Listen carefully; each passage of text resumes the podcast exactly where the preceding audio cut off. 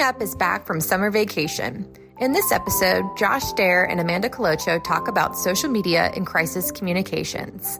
The pair will go through five case studies and talk about what worked and what didn't for these five well known brands. If you haven't already, be sure to subscribe so you never miss an episode. You can also watch this conversation on our YouTube page. Now, sit back, relax, and enjoy the episode.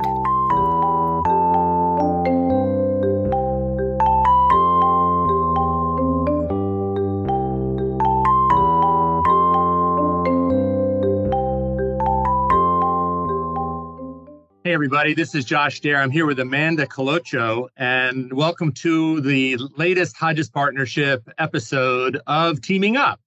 Uh, the team today, Amanda and myself, we uh, teaming up as a series of uh, conversations about various public relations topics. And the topic today is social media uh, in the context of crises. I mean, we do a lot of crisis communications work here at the Hodges Partnership, and we always have.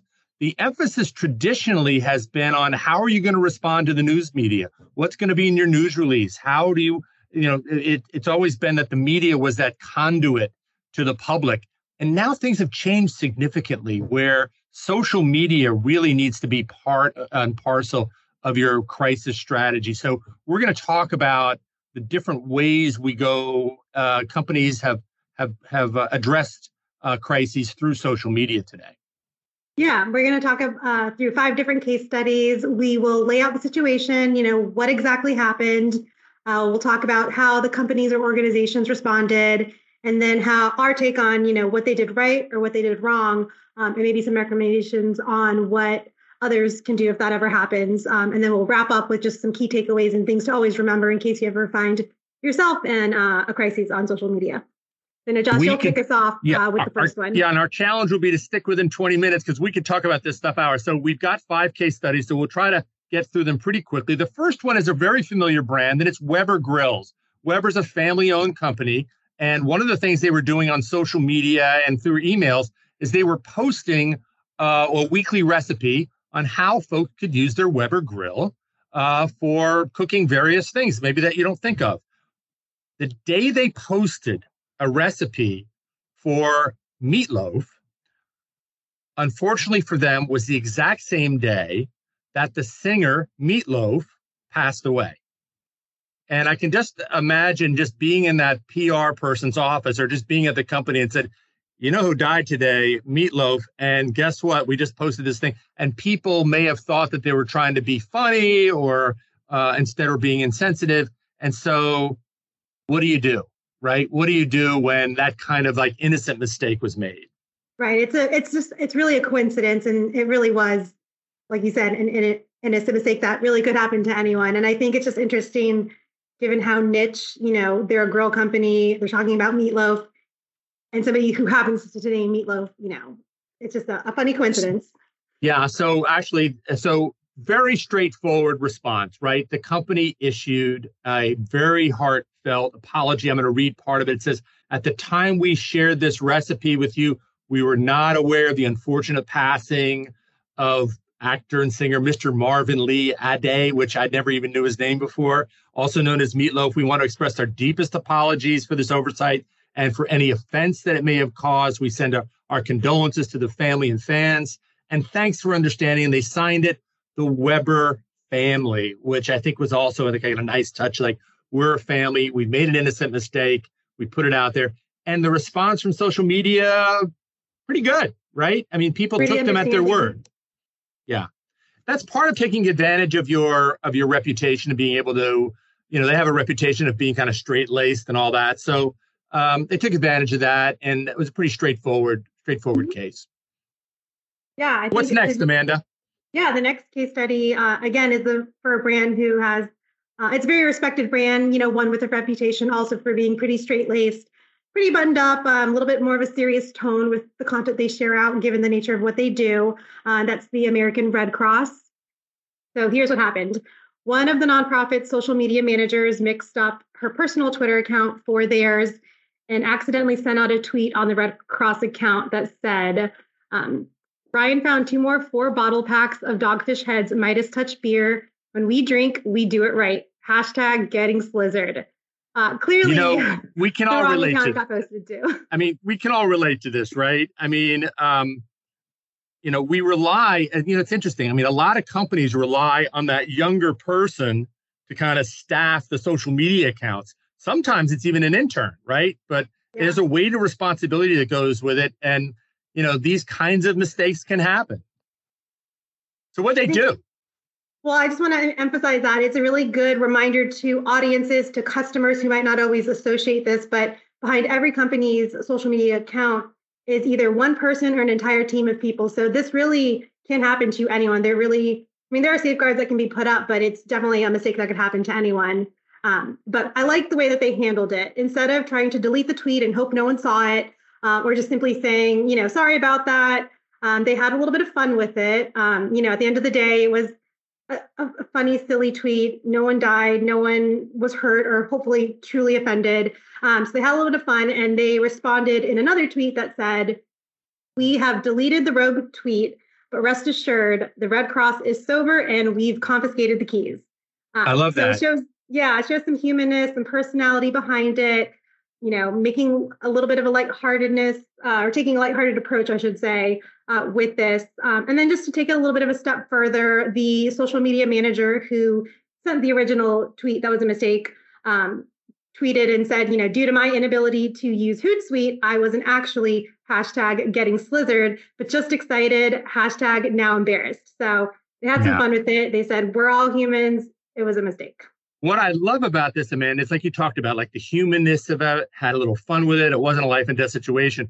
And what I love about it was when you work for a big organization like I, I have in the past, the amount of folks that have to approve something like this. So it clearly kind of got the attention of you know the powers that be, and I give them so much credit because at every level they agreed to go ahead with this kind of funny, humorous way of doing this, and and so I think you know we are. I think that enhanced their brand. I think that made them even more humid. Uh, and this is an organization people look to to provide life-saving services in the wakes of disasters and and giving blood and all those types of stuff, but yet still can have a little fun with this mistake. So I give them a lot of credit for this.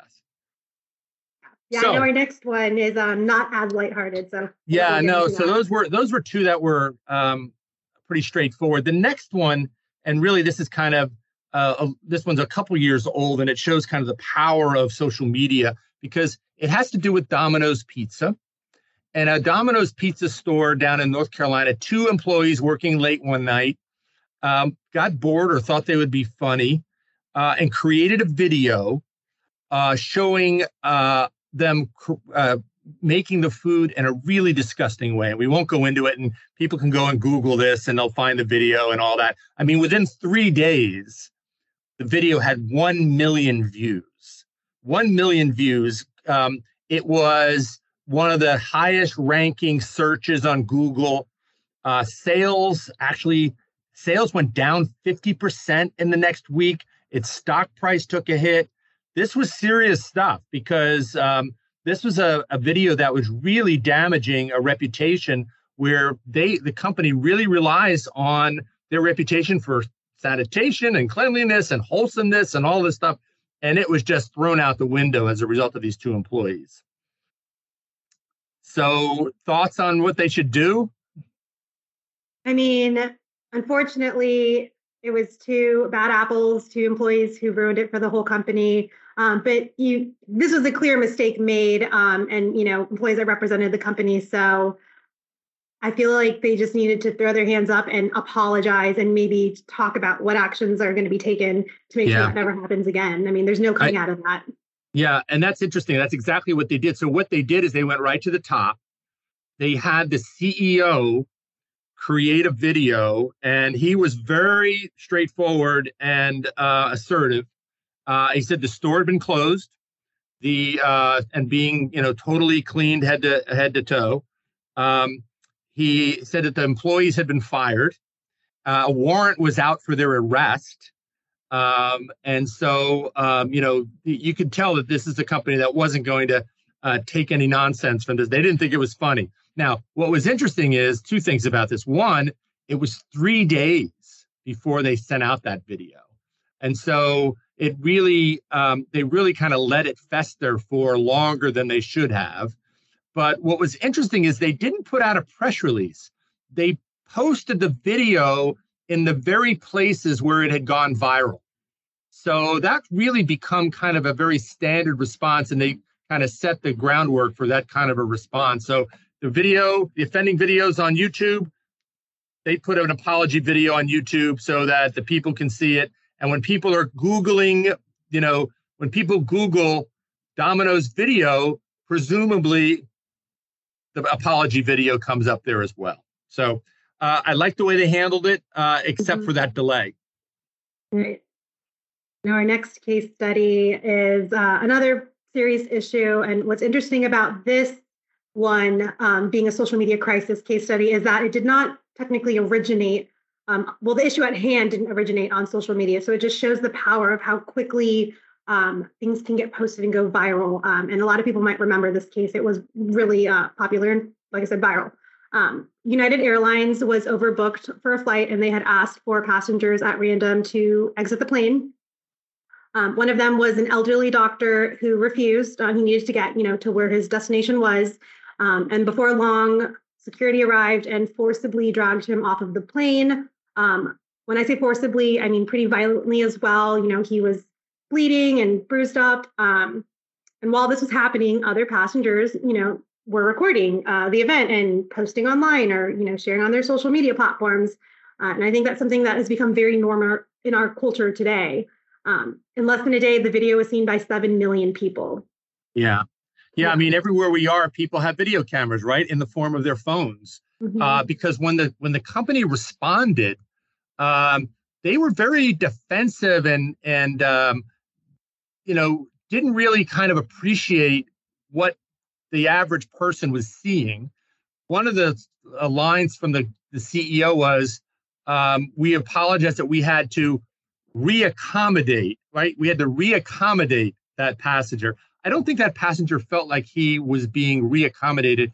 He also, by the way, uh, ultimately won a multi multi million dollar lawsuit uh, mm-hmm. against United. Uh, there was some, so there was some good passenger relation lessons, but there are also some social media lessons there about, you know, making sure that your response reflects the real reality of what people are seeing. Right. Right they just poured gas on fire of a situation that was already happening. So I love the last one. Um, and that's one that just happened last month. We're, we're, we're speaking here in September of 2022. This happened August 2022. Actually, August 1st, uh, our friends at Cracker Barrel, wholesome family restaurant. Uh, what was the great transgression that led to this crisis, it was they announced that there would be a new meatless sausage option that those impossible meats that like there's impossible burgers mm-hmm. they have now an impossible sausage that they were happy to introduce at their breakfast buffet so that those people who don't eat meat might have an option and who would have guessed uh, how uh, the internet would have reacted to what seemed like such a benign uh, customer centric gesture. Uh, but within a couple days, the social media had 7,000 comments, most of which were negative. The ones that were that were thanking Cracker Barrel for the option were drowned out by comments such as like uh, "Get woke, go broke," uh, you just lost your customer base. I mean, people were just genuinely offended by this. So, so I mean, how would you, uh, you know, how would you have predicted that such a thing would happen? I mean, it's silly when you know us seeing it from it, an outside perspective. I mean, at the end of the day, if you are the social media manager or the CEO of Cracker Barrel, did you do anything wrong? No. So, is this a situation where you kind of just let it go? I mean, there are a lot of really opinionated cynics on social media who have very strong opinions and like to respond to things. Um, and that's something that has really, really grown over the last few years with a lot of you know social events and, and different things um, happening. So I think there are some cases where you don't need to raise your hands and apologize and um, be overly concerned. And sometimes saying nothing or again, taking a lighthearted approach and making light of it is, is the best way to go. And, and then you just move on and it goes away. The uh, so they had, I mean, if you're Cracker Barrel, you had two decisions. One is, oh my gosh, did we make a decision by introducing Impossible Sausage to our menu, and do we need to back off on that? Right, that's one decision, which was a significant decision, which I'm sure went in with consumer research and all that. And the second decision is, what do we do about this social media crisis where uh, our our inbox, our social media platforms are blowing up with these anti-meatless people? And you're right. So what they decided to do on both fronts was nothing. And there's that kind of like a brilliance to that, right? Where you, you, you know, when the, in the when you're in the midst of a social media crisis, you think that the entire world shares the opinion of the loudest cranks out there. And so you start to have, if you need to just kind of take a step back and have some perspective about the larger goal that you were uh, you know that you were trying to to meet. And um, and so yeah so i love that he had the discipline really not to not to have fun with it not to do it just kind of ignore it. And um, and that's what they did. And and I, and I think that's a, a great great uh, example of, of kind of gone the range of different responses to social media. So when i think about you know what our lessons are here i think that you know we need to have um, always be thinking about your response being proportional, right? How how loud do you need to be? How uh, what kind of actions do you need to take beyond uh, you know what you're engaging on social platforms with? Just in a proportional response that you know I think the United case reminds us to be honest and transparent because the internet has lots of eyes and ears and lots of folks are going to be watching. Um, that you respond. I think the Domino's example reminds us that you respond on appropriate platforms. That this is not something we necessarily need to send out a news release every time you have a position about something. And then just the last one that reminds us that I think that there's a perspective here to have and to always have, you know, move forward with a with that bigger perspective uh, and uh, understanding that the loudest voices don't necessarily uh, carry the, the right message. Right. I agree with all of that. And I think another key thing to remember when you're coming up with a response or what the messaging should be is just to think back on your company values. Anything that you're, you know, responding to should just align with that. You know, there are all kinds of situations, big and small, like we've talked about, um, all very unique. There's dozens of ways to go about how you respond and just stand true to your brand and what you believe in. And if you're not in the wrong, then stand by it and act appropriately and accordingly, like you said. And if you are in the wrong, say you're sorry. yeah, own up, own up. Yeah, I, I agree with that about values. I always say that a crisis will expose your values more than anything else. So, well, this is great. I hope uh, some folks took some value from this. Uh, they were fun kind of uh, stories to research and and chat about, and I and I like that they kind of ran the the gamut of different experiences. So, Amanda, Thanks for your insights. Enjoyed it. Thanks. See you next time.